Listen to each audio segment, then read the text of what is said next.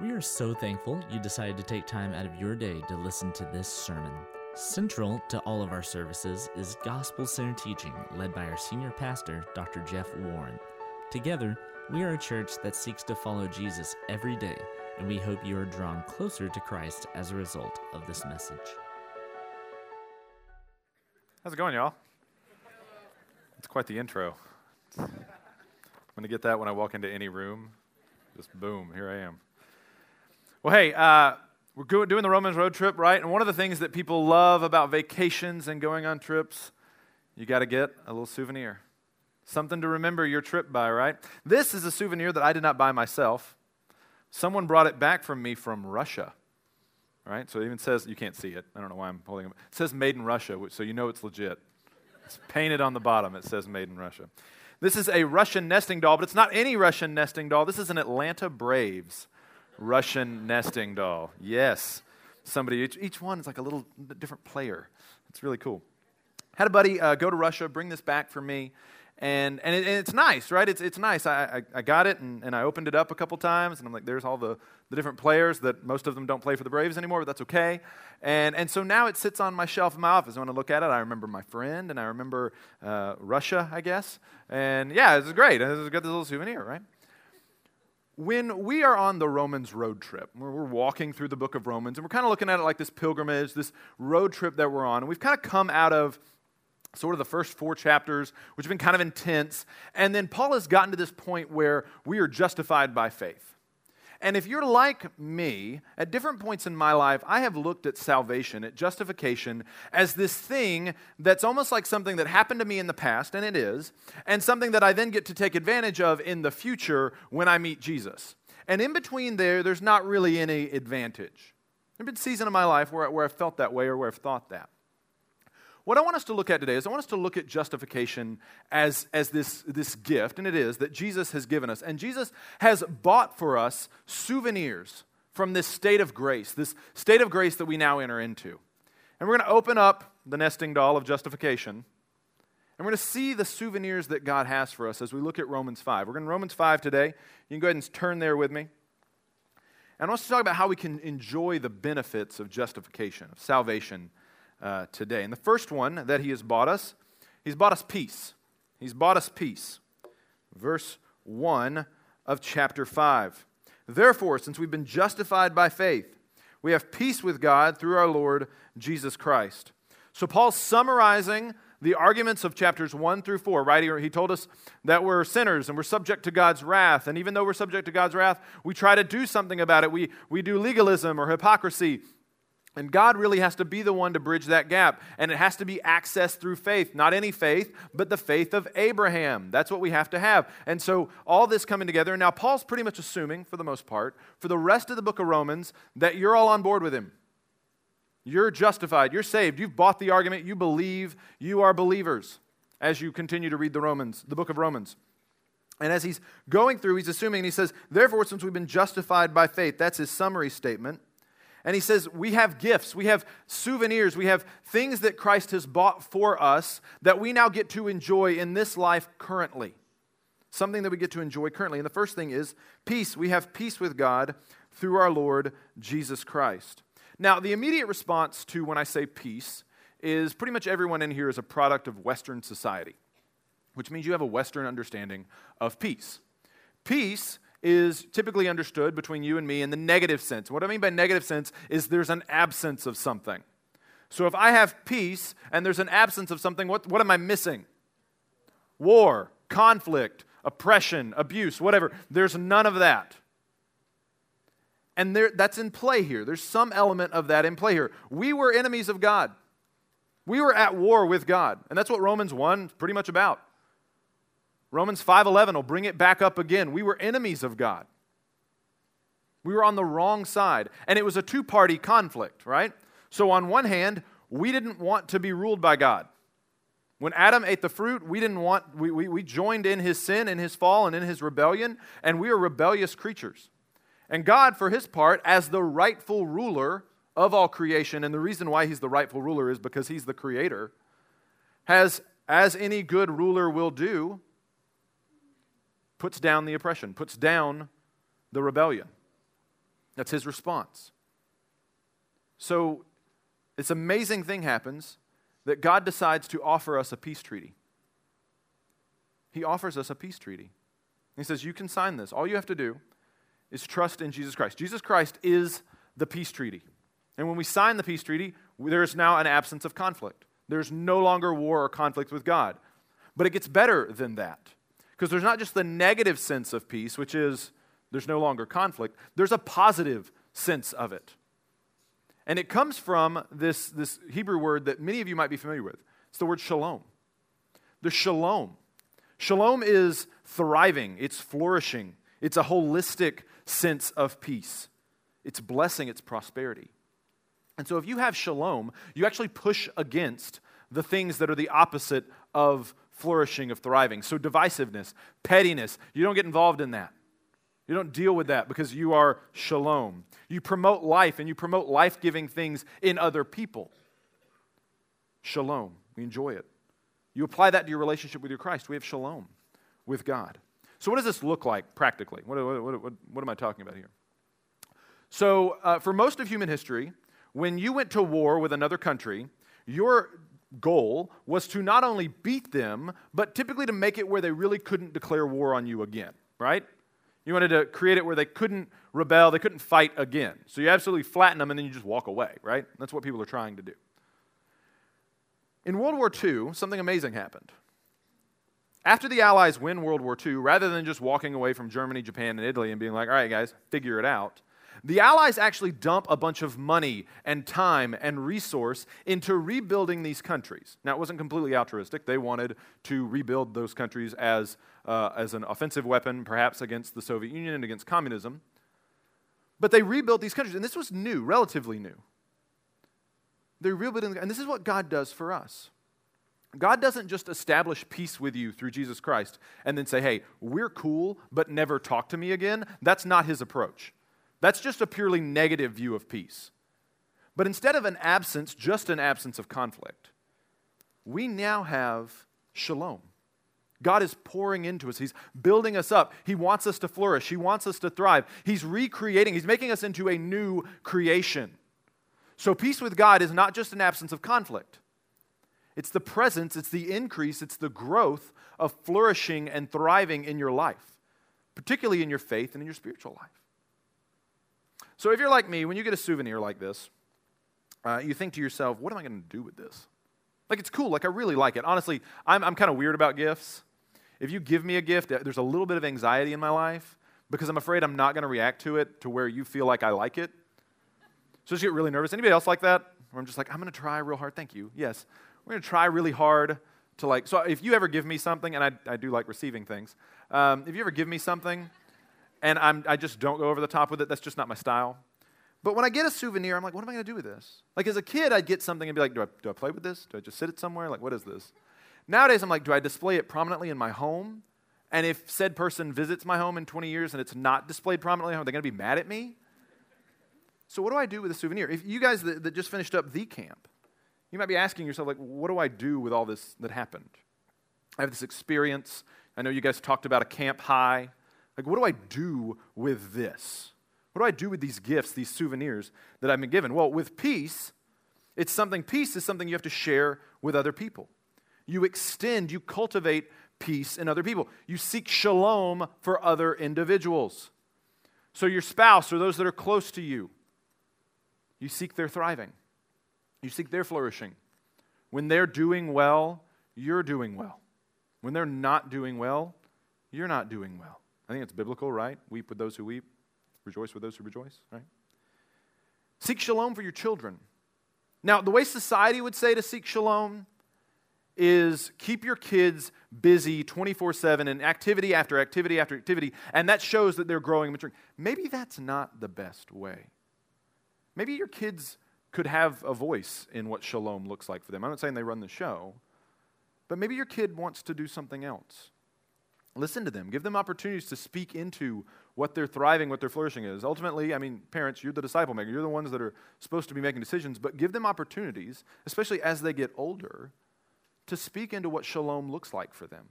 And do your best to guide that process. Help them understand what flourishing looks like in a Christian context. That's your role. Seek it for your friends. You guys are going to go back to school at some point. You're going to run into other people this summer that didn't go to camp, that you're going to run into work tomorrow. And they're going to be hurting people. They didn't get the experience of church on Sunday morning. They're going to be grieving. What do you do to seek shalom in their life?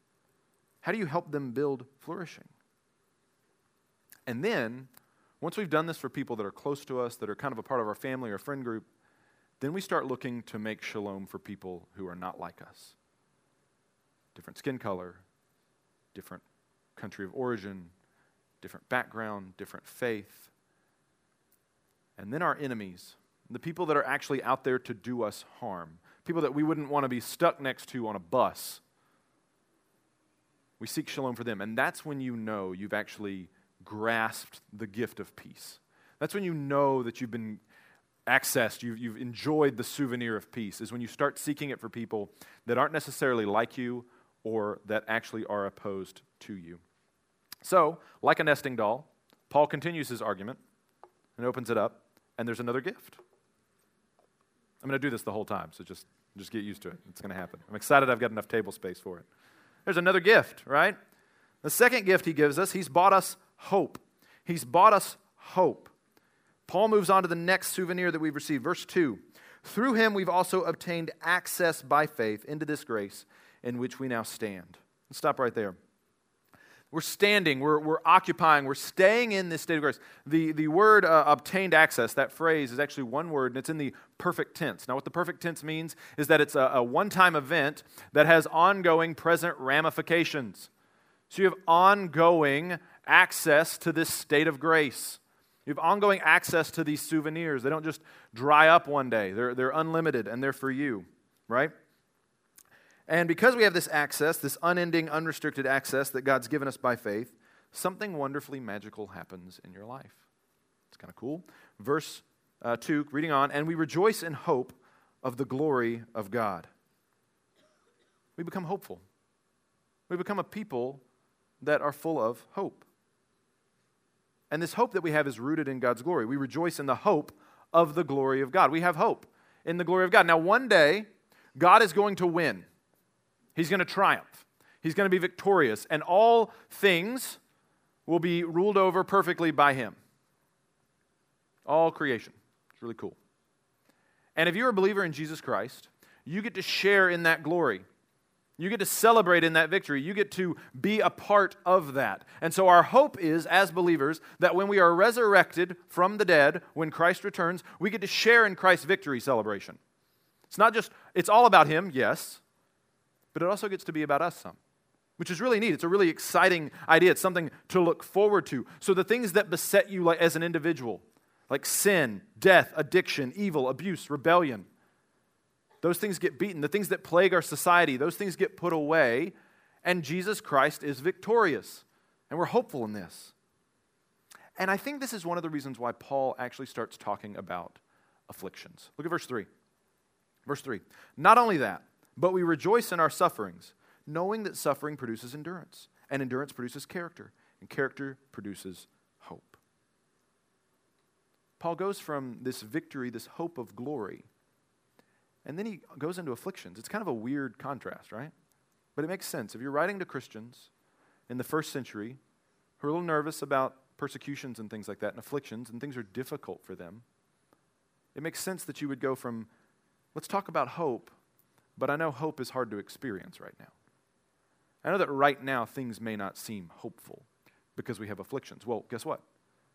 Afflictions can be helpful for us. Why? Well, if you have afflictions, we're all beset by some kind of affliction. And now, when I read this, and when I've read Paul talk about afflictions before, I immediately think he's talking about persecution. That's where I go. And I think to myself, I'm not really all that persecuted, right? I can stand up here and I can talk about Jesus, and nobody's going to come in here and arrest me. This is great. Some countries, it's not like that. It's one of the reasons why we celebrate Independence Day, right? Excited about our freedom of religion. Very thankful for that. But Paul's not just talking about persecution. See, Paul's understanding of the Christian life, and our understanding should be the same, is that all of the Christian life is rooted in Christ. So you don't get to compartmentalize. You don't have like a work life, you don't have a school life, you don't have a this life and that life. All of life is rooted and founded in Christ Jesus. So every part of your life is a Christian part of your life. And that means that any affliction you have in your life is a Christian affliction. It is suffering for Christ. So afflictions come upon us, and they can be opportunities for spiritual growth. And so he moves on to the next thing. He says, Our afflictions, uh, knowing that suffering, sorry, we rejoice in our sufferings, knowing that suffering produces endurance. Ongoing affliction produces endurance. Difficulty, challenges that are ongoing produce endurance. We find that our faith survives. And not only our faith survives, but actually starts to thrive. We find that we're trusting in God more and more. We're like, okay, like this is hard. I'm going to cling to Him. I'm going I'm to be dependent upon Him. So we respond differently. And then this endurance produces what? Character. Character. This is the key to redemptive suffering. And what I mean by redemptive suffering is suffering that shapes you more and more into the image of Christ. That's what redemptive suffering is. Suffering that winds up for your good and for God's glory is something that makes you more like Christ, no matter how difficult it is. We have to respond different, differently to suffering than everybody else does. The world, when they approach suffering, for the most part, is fairly hedonistic. We need to get rid of suffering. We need to move away from suffering. We need to not feel anything bad. And if I do feel anything bad, that's wrong. And I need to move on to being happy. And that, that just means either ignoring it or killing the pain or whatever it is that I'm going to do with that. I just got to survive. The Christian life is different. That doesn't mean we should seek out pain. We shouldn't seek out suffering and affliction. But in, eh, or neither does that mean that if you can get relief from your affliction that you shouldn't. Of course you should. But our response to affliction, our response to suffering, our response to difficulty should be dependence on Christ. Lord, how are you going to use this? Lord, I hope that you're going to use this for your glory. I hope that you're going to use this to shape me more into of Lord Jesus, I want to flourish in the midst of this time. I don't want to just struggle to survive it. I want to grow. I want to thrive, regardless of my circumstances. And I want to see your name made great through it. And because of this character, this character that's developed in us, we don't fall into apathy. We don't fall into despair. We don't fall into hopelessness. But rather, we turn to Christ in dependence again and again. Paul talks about this. He talks about it in 2 Corinthians 12 8. He goes to, to God and he's praying, he's praying, and he's like, Lord, I've got this thorn in my flesh. We don't really know what it is. He's like, Lord, I want you to take it away. And, and if you have a red letter Bible, uh, these are apparently Jesus' actual words, right? Not like all of it's not Jesus' words, but whatever. Um, you've got a red letter Bible. Jesus actually responds to him and says, Hey, no, I'm not going to take it away. This is my translation, by the way. I'm not going to take it away. My power is made perfect in weakness, so rejoice in your sufferings. Just, it's, it's going to stay with you forever. And Paul's response is exactly what our response should be when suffering is ongoing and affliction is ongoing. We say, Lord God, I want you to deliver me for, from it, but if you will not, your power is made perfect in weakness. And so when I'm weak, then I'm strong. And we look for God to work in the midst of our afflictions. And it's hard, it's not easy. It's a practice, it's a discipline, right? Over and over again. And then this endurance, sorry, this character then produces hope. How does it produce hope? If you're going through suffering again and again and again, and you're going through affliction and difficult times, the same thing trips you up again and again. You know what happens? You start to see that God never leaves you. Now, sometimes it may feel that way. Fair. And sometimes God may not rescue you in the way that you think He should. Fair. But over time, as you depend more and more on Christ, you'll see the areas where God has provided for you.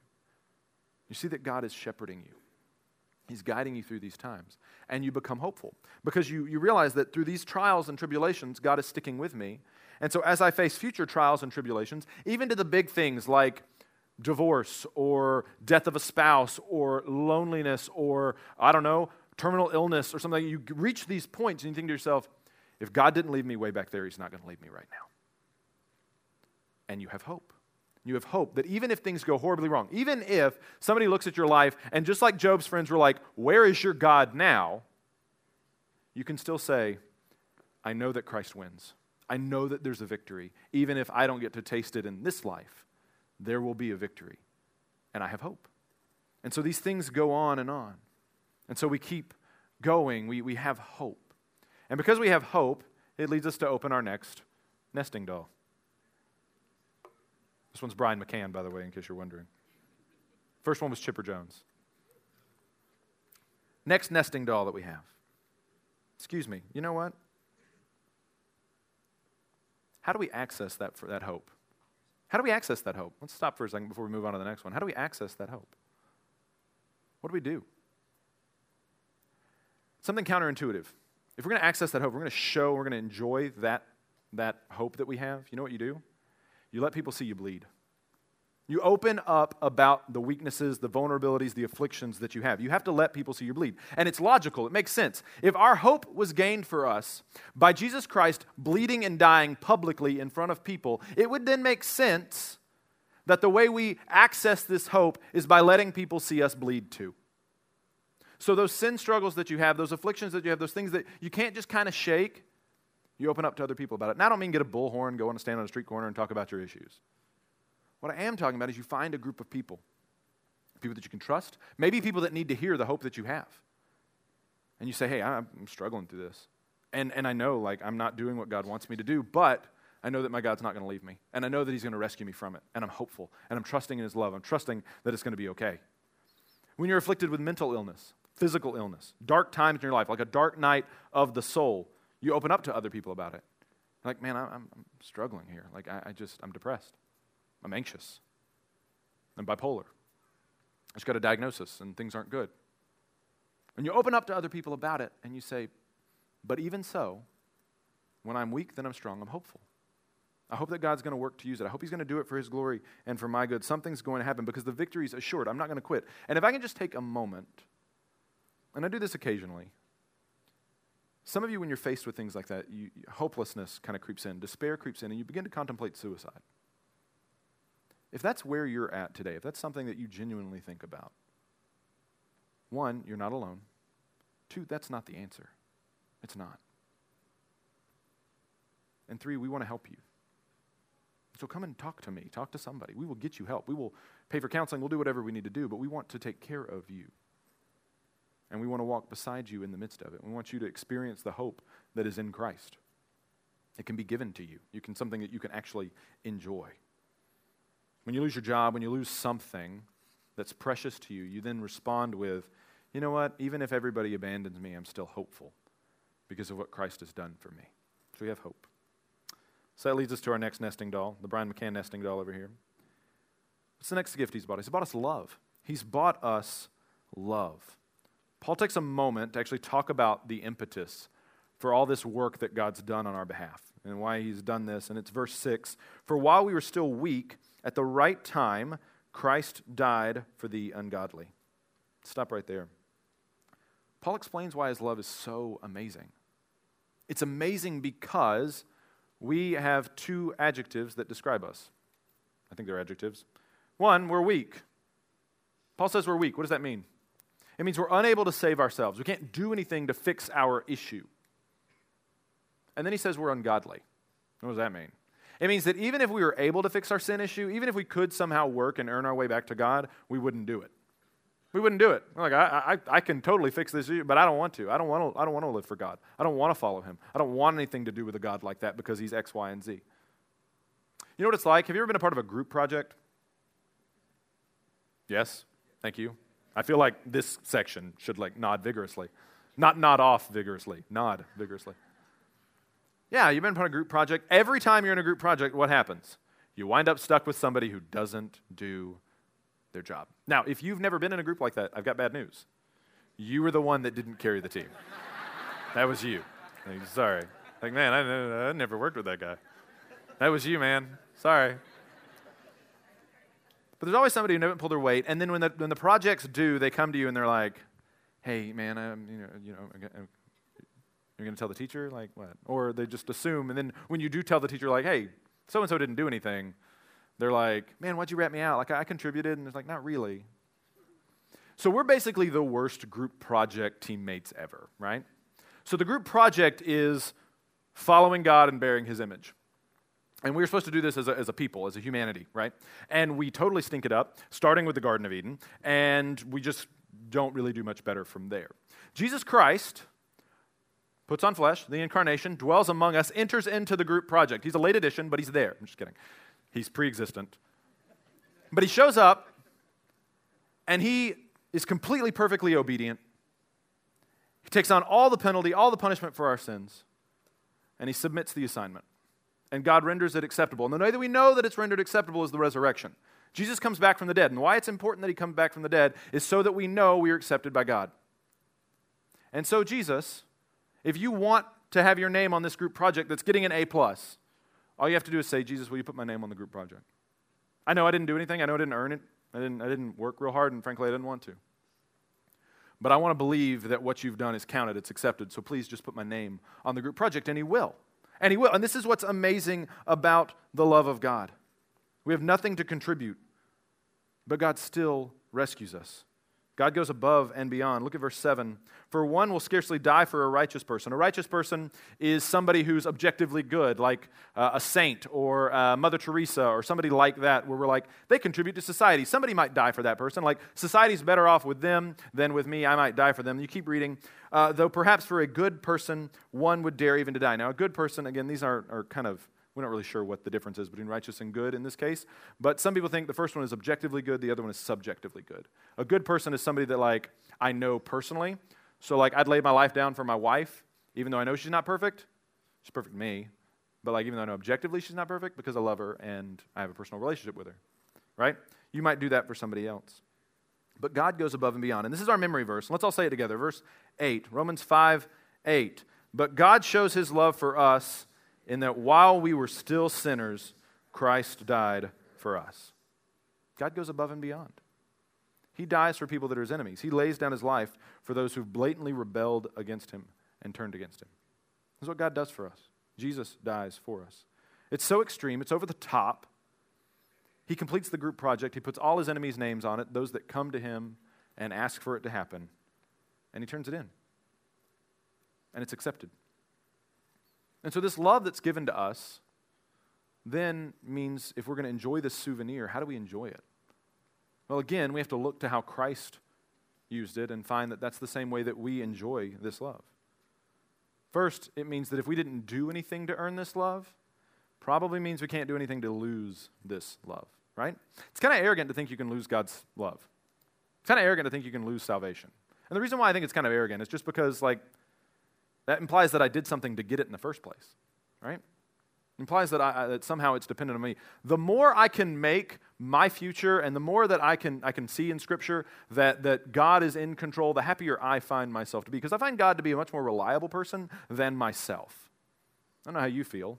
Maybe you're more reliable than I am. We can't lose God's love. God's love is there for us, and it's readily accessed. It's readily accessed. Now, there may be people in this room you're just consistently unrepentant. You consistently don't, don't change what you're doing in your life.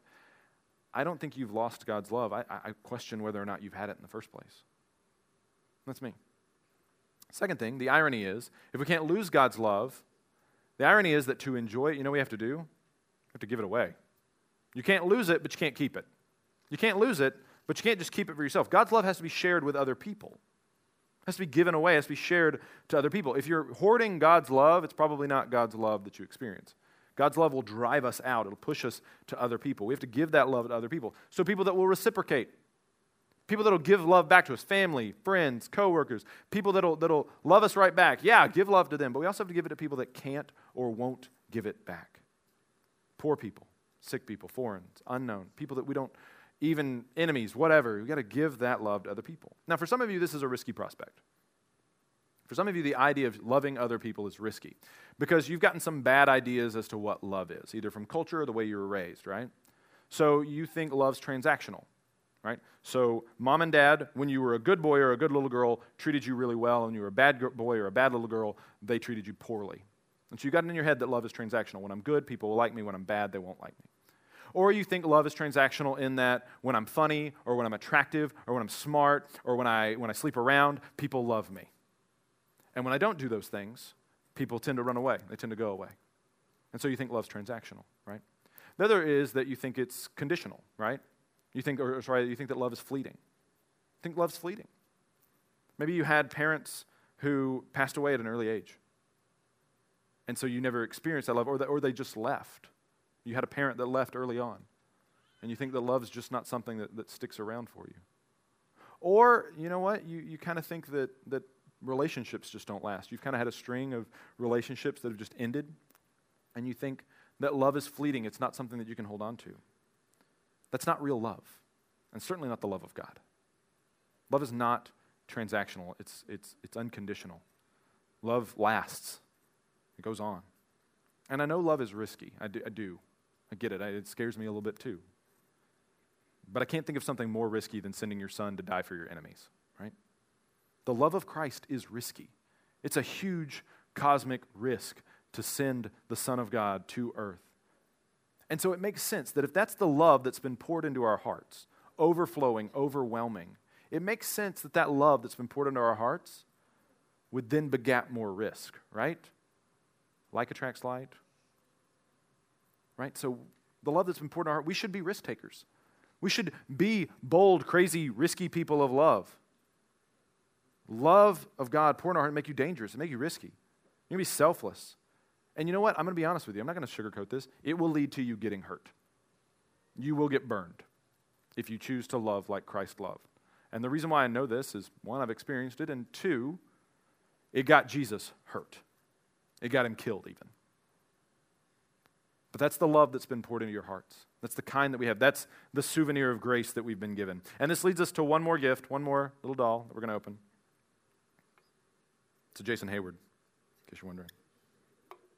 My nesting dolls. There we go. It's brought us reconciliation. He's bought us reconciliation. Now, these verses, I'm going to read them out real quick. Verse 9 Since therefore we have now been justified by his blood, much more shall we be saved by him from the wrath of God. For if while we were enemies we were reconciled to God by the death of his Son, much more, now that we are reconciled, shall we be saved by his life. More than that, we also rejoice in God through our Lord Jesus Christ, through whom we've now received reconciliation. Now, these verses aren't anything new as far as information goes. Paul's just recapping his argument to you again. He's just saying again what he, what he said before. But there's a slight change. He's replaced the word peace with another word.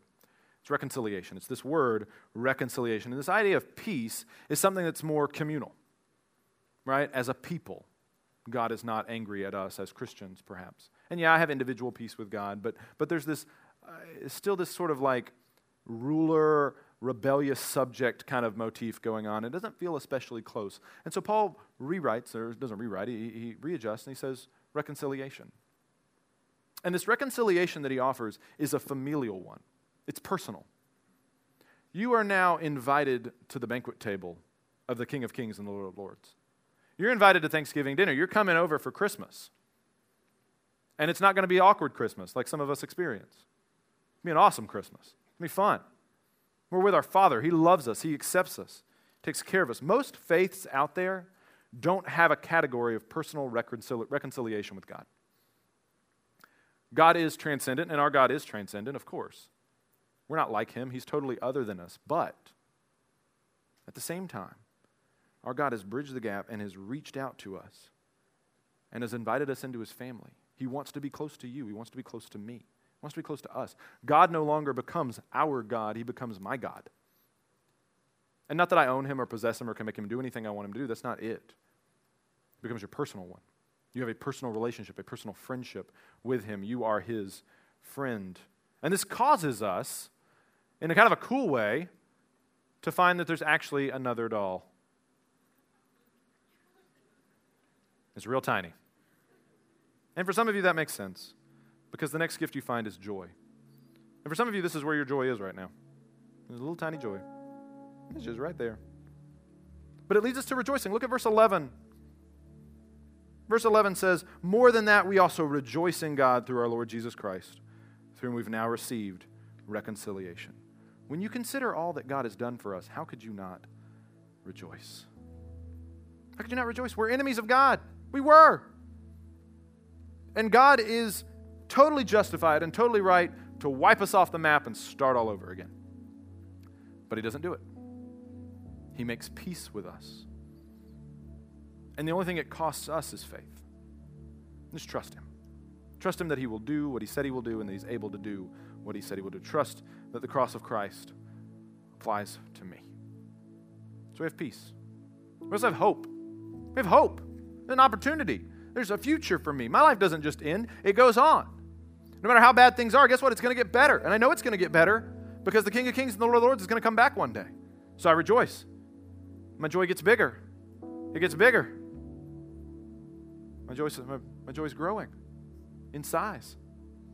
And then I consider the deep, deep love of God and how it's been poured in my heart and it's overflowing. And I remember what God has done for me and how much it cost Him and know that I can't lose that love. And my joy increases again and again and again. And it gets bigger and it gets bigger and it gets bigger. And then I remember that I am I'm at the table. I'm with Him. And I'm a part of the family. And God's a good father. He doesn't kick people out. My joy gets bigger. And it gets bigger and I find that I rejoice. And this joy that you have has to be rooted in reconciliation. It's the healing of the distance between us. So if you want to enjoy that souvenir of reconciliation, you know what you need to do? Be an advocate of reconciliation. Be someone who advocates for reconciliation. We're all estranged from people in our lives. We have people that we don't not on the best terms with. Go seek that person out, seek forgiveness, seek reconciliation. Now, we'll make a caveat here. When it comes to abusive relationships, reconciliation looks different. I would suggest talking to somebody about that before you take that step.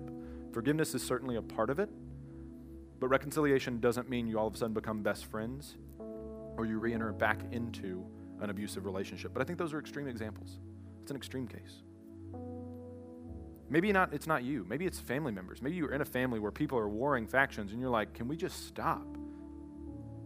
Bring about reconciliation. Be a peacemaker. Help them come back together. Also, reconciliation is partially sharing your faith. Paul tells us that we've been given the ministry of reconciliation, which means that our job is to go out and proclaim that the war is over. Peace, joy, love, hope, reconciliation is yours. You just need to believe. Some of us are wigged out by reconciliation or by, by evangelism. We're trying to memorize like a track, right? Get all of our arguments right. Here's what evangelism is it's proclaiming the good news, which means when something is good news, you share it with joy. When the Braves win the World Series this year, I am going to proclaim it with joy because I'm pumped. Now, in the same way, God has done something great for you. Jesus Christ has done something great for you. Talk about it in joy. Don't be ashamed of it. Don't be apologetic of it. Don't try and beat somebody over the head with a Bible. Just be like, this is what makes me happy. This is what makes me hopeful. I know you're going through a rough time, but man, I went through a similar rough time, and guess what? This is where I found my hope. This is where I found my peace. This is where I found my joy. Share with them the souvenirs of grace that you have. Your justification is not just for some future day when you're standing in front of the pearly gates. Your justification is here, it's now, and it's useful. They're souvenirs for you. Don't be somebody that divides people, be, be a reconciler. Be a reconciler. So we have peace with God, which is not just an absence of, absence of conflict, it's shalom. It's flourishing, it's growth. And God's doing that in our lives. Even if we don't see it, God's doing it. And that leads us to have hope. We have hope. We're hopeful in a future glory, but also just hopeful that God is going to do something even through and in our circumstances today. Because we have God's love in our heart and it's been poured, it's overflowing in us. And God's love is not like other people's love, it's unconditional, it's not transactional, it's not limited, it's limitless. And so we've been given reconciliation and joy. So reflect on these souvenirs. Take them with you into your workplace, into your school, into your friendships, into your family.